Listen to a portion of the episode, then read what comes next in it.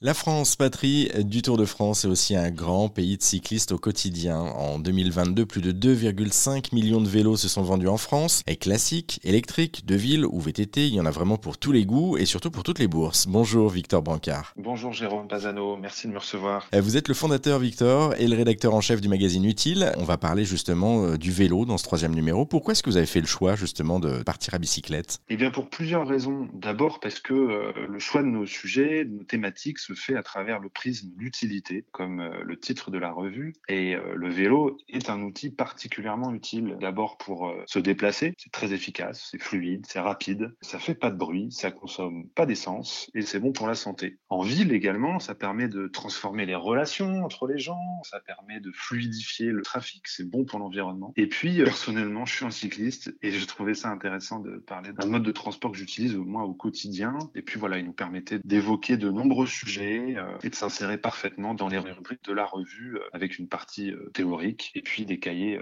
pratiques comme c'est la, la, marque de fabrique d'Utile. Alors dans ce numéro 3, on retrouve pas mal de choses et un grand dossier notamment très varié avec une rencontre aussi d'une star du vélo, Gianni Longo. C'est ça, Gianni Longo, euh, officiellement la sportive française la plus titrée de l'histoire du sport français. S'il vous plaît. 1560 courses remportées depuis sa première licence, 13 titres de championne du monde, 59 de championne de France. Bref, Jeannie Longo s'arrête pas. En soit à 63 ans, elle décrochait encore de nouveaux titres, celui de championne du monde dans la catégorie des 60-64 ans sur euh, route. Et, ça euh, force le respect. Hein.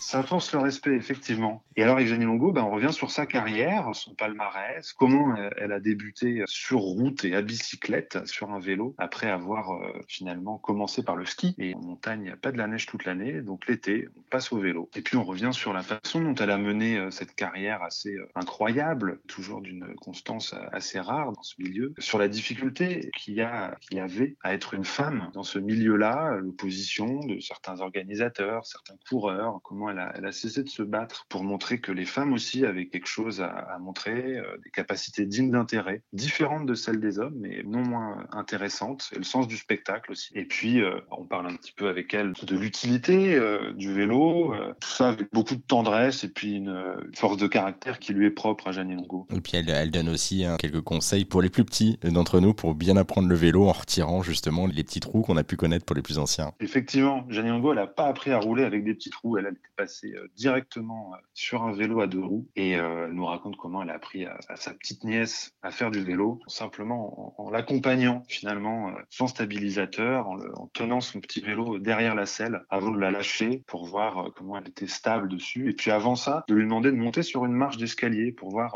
quel pied elle va poser en premier et ça décidera de quel sera son pied d'appel pour un premier coup de pédale. Dans ce numéro 3, il y a également euh, un espace catalogue et un espace do it yourself aussi où là encore on apprend pas mal de choses. Exactement, dans l'espace catalogue, on vous explique en détail ce qu'est l'anatomie d'un biclou, un vélo, élément par élément, à quoi ils servent. Vous saurez comme ça de quoi parler à votre réparateur. Un petit coin des mécanos avec des conseils d'outillage, des conseils de lecture toujours, une littérature assez variée et puis euh, des itinéraires, quatre itinéraires cyclables proposés par des lecteurs d'utiles, plutôt amateurs, qui nous emmènent des monts des Flandres jusqu'aux Alpes, voire même à un archipel japonais. Et puis dans la partie finale, il y a trois plans pour euh, apprendre à, à, faire trois choses, à savoir construire une caisse en bois pour son porte-bagages, changer un câble et une gaine de frein, et dévoiler une jante avec un stylo. Je ne vous en dis pas plus, mais en tout cas, vous deviendrez sûrement les maîtres du bricolage euh, de bicyclette après ça.